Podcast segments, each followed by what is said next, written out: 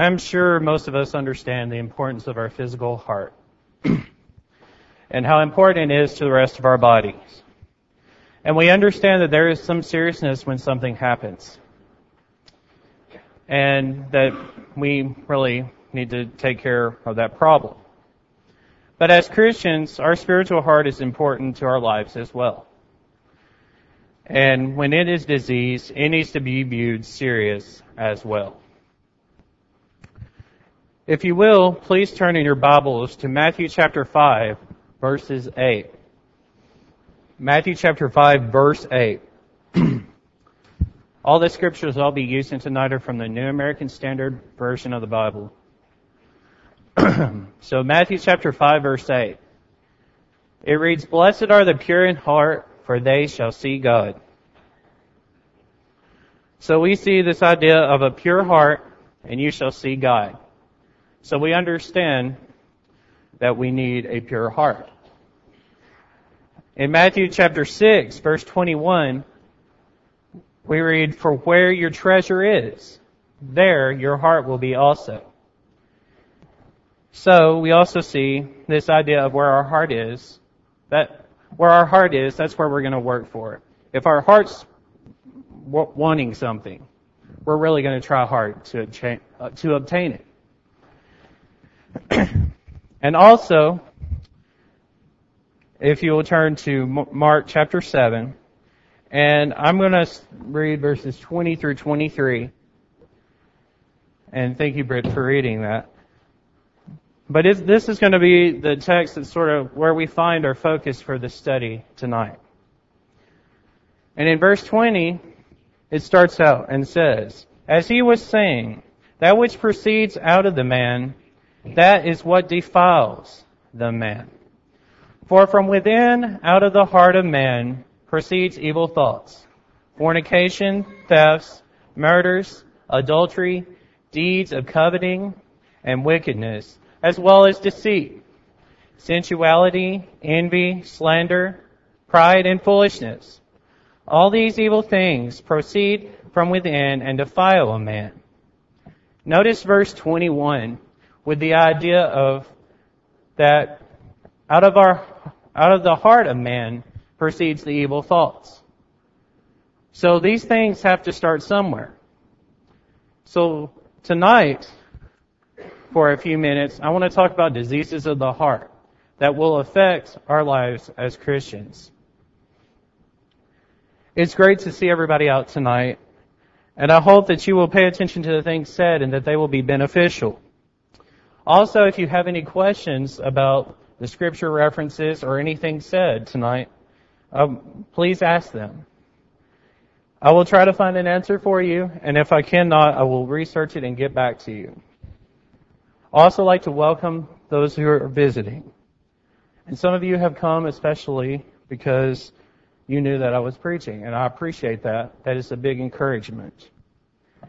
And it's very uplifting to see how in, to see the bond of Christian brothers and sisters. So, the first point I want to talk about in the diseases of the heart is the idea of discontentment, or the idea of not being happy. This is a point that at first glance, it doesn't really seem like a big, it doesn't seem like a big deal. But as we know, when we are unhappy and we feel miserable, we start looking for happiness in other things. The scriptures clearly talk about the idea of being content and happy with what we have. if you would, please turn to Philippians chapter 4, verse 11.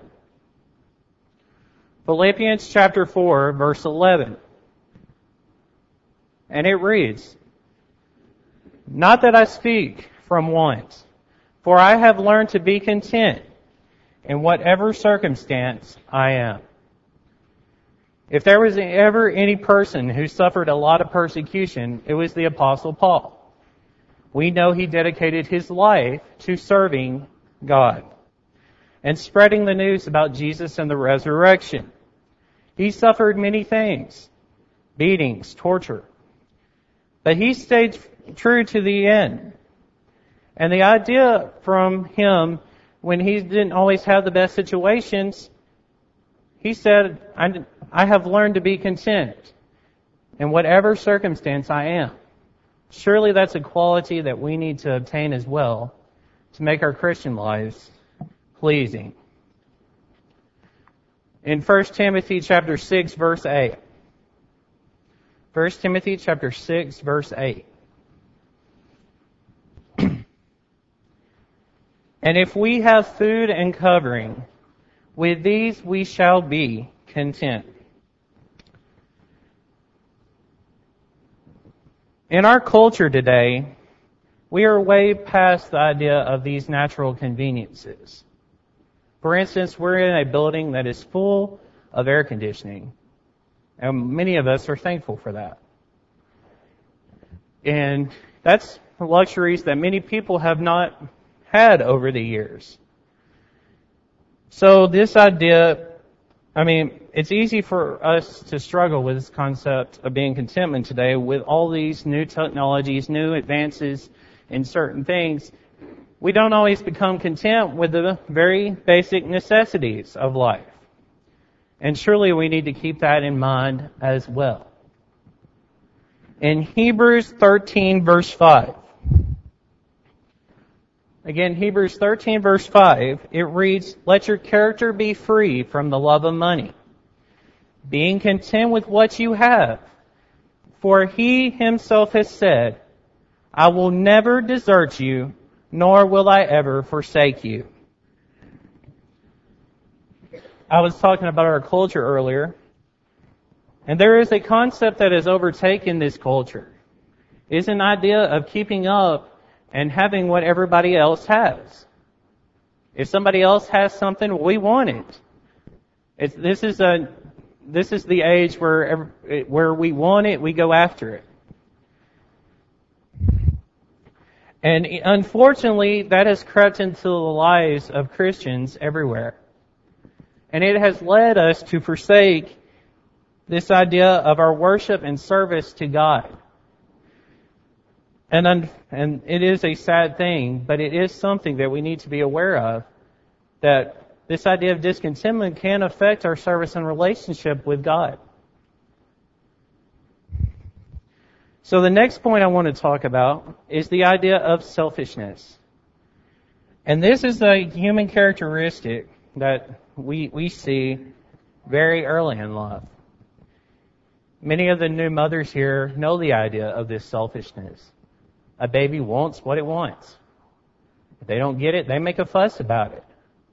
They want it. And of course, and unfortunately, Christians need to be on guard about this as well. We want, we like looking at what's in it for us. And we do need to be careful about this. in Philippians chapter 2 verse 3.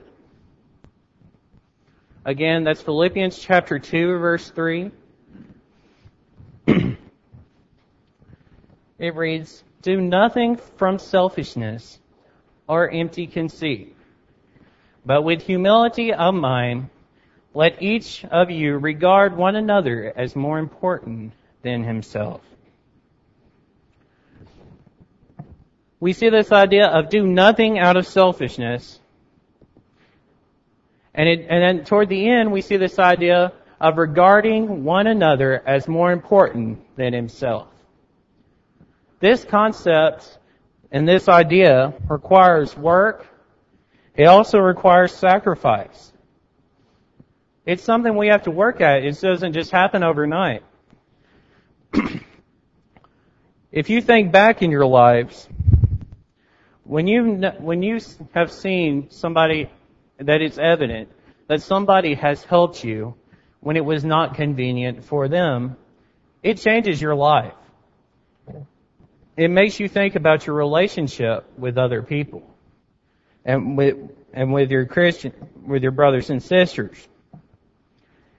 And it, and it's, it's, it's, it's a big deal. You think about it every day. And surely this idea of selfishness is not a good idea. James chapter 3, verses 13 through 16. Again, that's James chapter 3, verses 13 through 16. and we'll refer again to this verse later on in the lesson. But it says, Who among you is wise and understanding? Let him show by his good behavior his deeds in the gentleness of wisdom. But if you have bitter jealousy and selfish ambition in your heart, do not be arrogant and so lie against the truth. This wisdom is not that which comes down from above, but is earthly, natural, demonic. For where jealousy and selfish ambitions exist, there is disorder and every evil thing. And if we notice verse 16 in particularly about this idea of jealousy and selfish ambitions when they exist, and that there is disorder in every evil thing. And if we look at most of the struggles in our life today, surely we can see that some, most of them are because of the idea of selfishness. It's not in my best interest. And it's something that we, we as a culture and we as Christians need to watch out for. And we need to be thinking about others and putting others before ourselves. In Proverbs chapter 23, verses 6 and 7, again, Proverbs 23, verses 6 and 7, many things written in Proverbs, Psalms, Song of Solomon, Ecclesiastes, all those different books, they are still considered a great wisdom source. And what, and starting in verse 6, it says, Do not eat the bread of, of selfish men, or desire his delicacies. For as he thinks within himself, so is he. He says to you, Eat, drink, but his heart is not with you.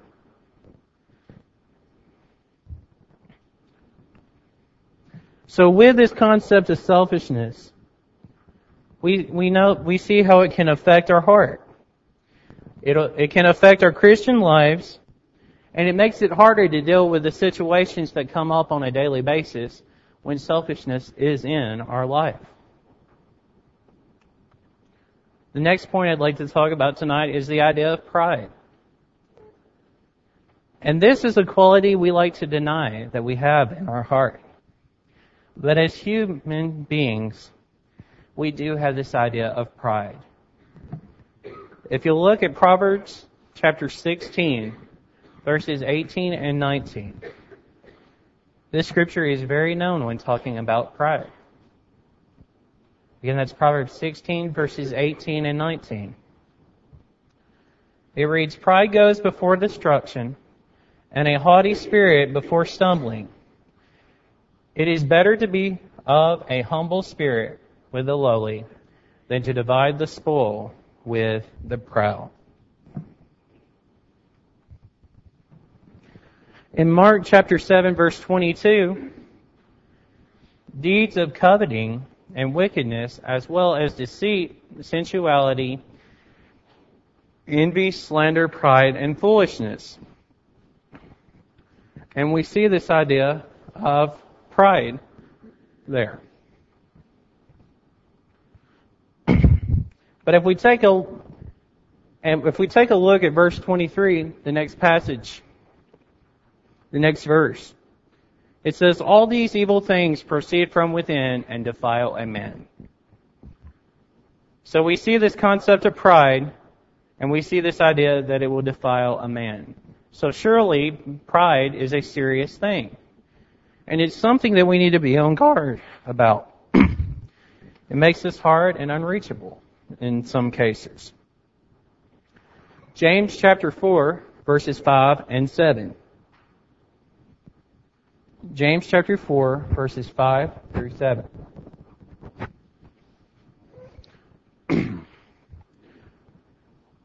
or do you think that the scripture speaks on purpose? He jealously desires the Spirit, which He has made to dwell in us. But He gives a greater grace. Therefore it says, God is opposed to the proud, but gives grace to the humble. Submit therefore to God, Resist the devil, and he will flee from you. In verse 16, we see this idea of God is opposed to the proud. And he gives grace to those who are humble and have this idea of being lowly and not thinking too much of themselves. So this idea, so we see that this idea of pride,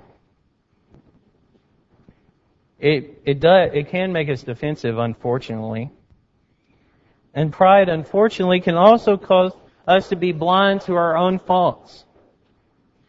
And cause us to not want to hear when our brothers and sisters are trying to help us in some situation. It, it's, it's like a blockade that we put up, unfortunately. And we need to be on guard about this idea of pride. The, the next thing that can affect the heart is this idea of envy. And envy is a word that we don't use too often. And the definition is painful or resentful awareness of an advantage enjoyed by another, joined with a desire to possess the same advantage.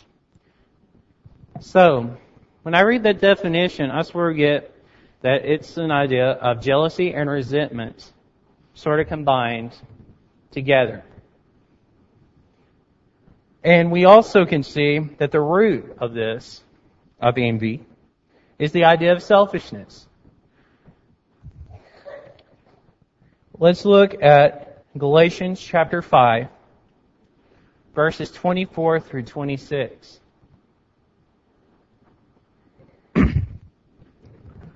Again, that's Galatians 5, verse 24 through 26.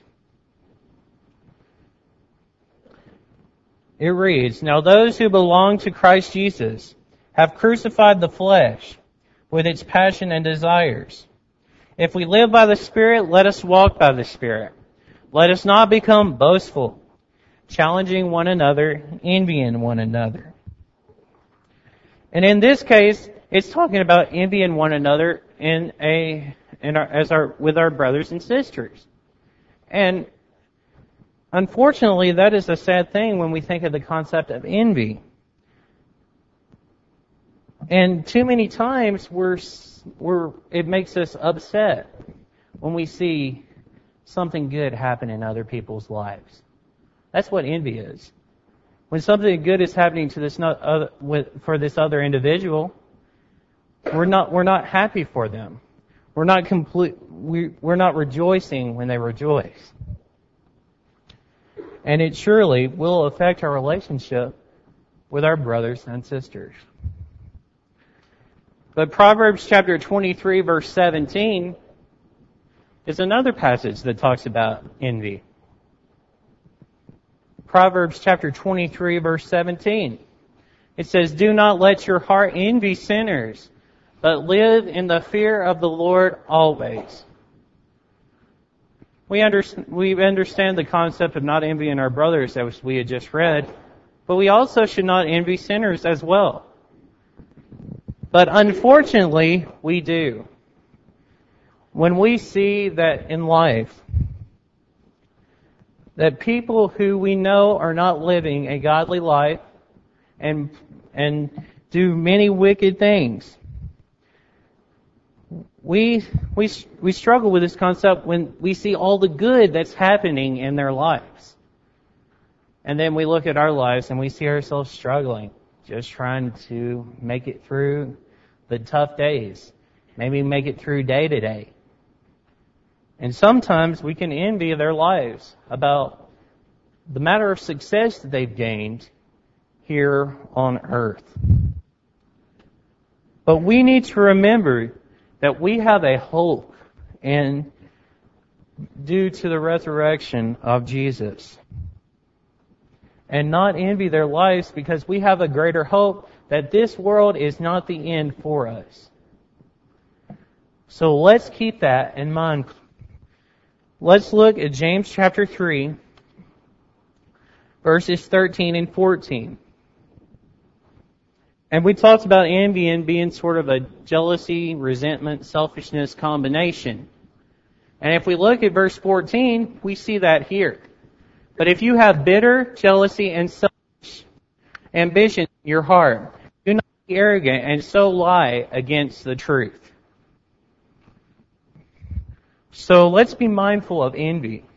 It is a dangerous thing that affects our heart. And surely we do not need it in our lives. The next point I'd like to talk tonight is about this idea of hate. And hate is hatred or hate.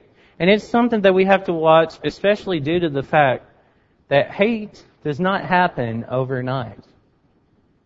It's these little things that build up in us that make us want to go to that idea of hate.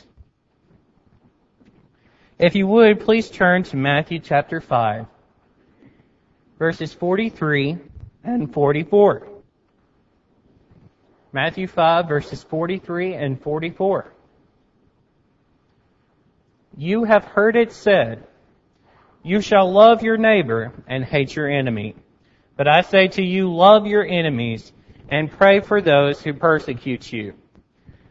I don't know about you, but verse 44 right here, it is a very hard thing to do. Love your enemies and pray for those who persecute you. I'm sure many of us have uh, dealt with people in our lives that are like this. They're definitely not your friend, but hopefully we still want to try to help them. So let's let's try to avoid this idea of hate. As we're going to talk about in just a minute, this idea of unforgiveness, it's it it it, it leads to this.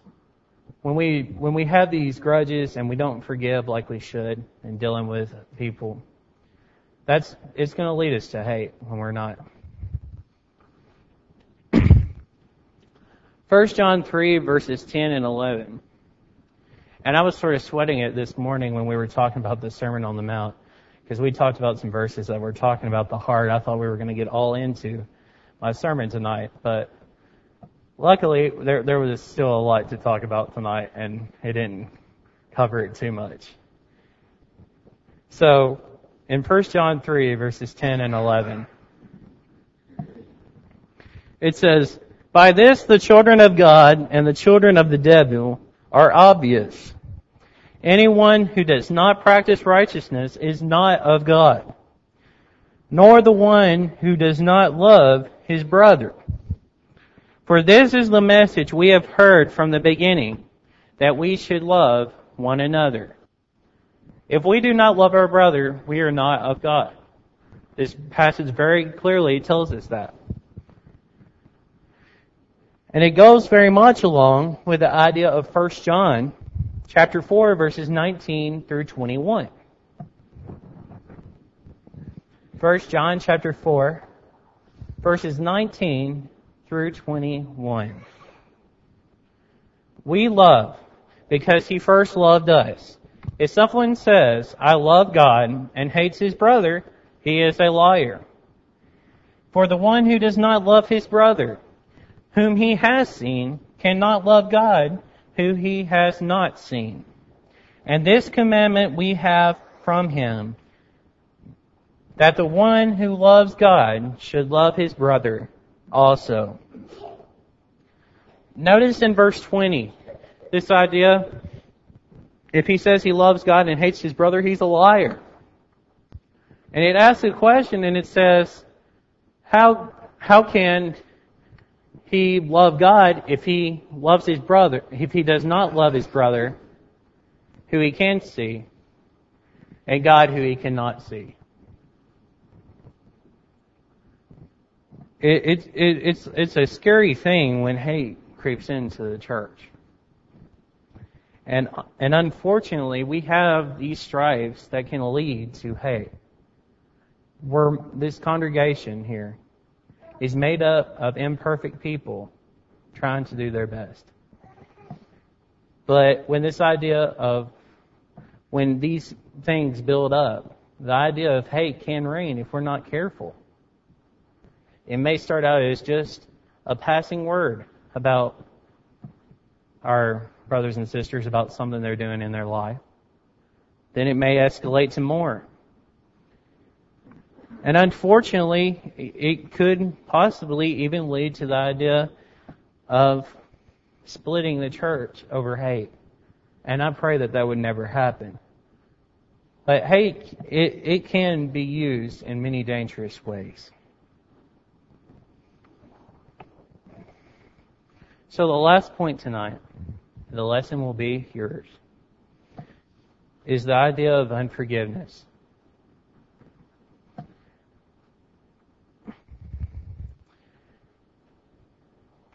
Let's look at Matthew chapter 6, verses 14 and 15. Matthew chapter 6, verses 14 and 15. For if you forgive men of their transgressions, your heavenly Father will also forgive you. But if you do not forgive men, then your Father will not forgive your transgressions. We see this idea of how important how important forgiveness is. If we want to be forgiven, we must forgive others. In Colossians chapter 3 verses 12 and 13, Colossians chapter 3 verses 12 and 13. And so, as those who have been chosen of God, holy and beloved, put on a heart of compassion, kindness, humility, gentleness, and patience, bearing with one another and forgiving each other. Whoever has a complaint against anyone, just as the Lord forgave you, so also should you. In these next two passages, this passage and the next one, we're going to talk about, we're going to see the idea of how much we have been forgiving and how it should almost be second nature for us to forgive people who have wronged us. And we see this concept of forgive, forgiveness all throughout the New Testament.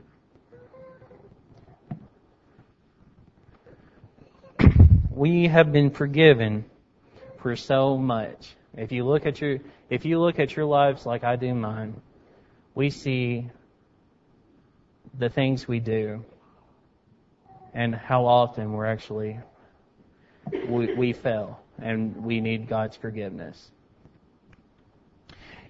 In Ephesians chapter 4 verses 31 and 32, let all bitterness and wrath and anger and clamor and slander be put away from you, along with all malice. And be kind to one another, tender hearted, forgiving each other just as Christ also has forgiven you.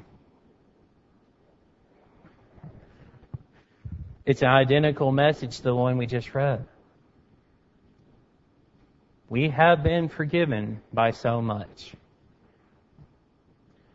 So tonight we talk about this idea of these diseases that come into our heart.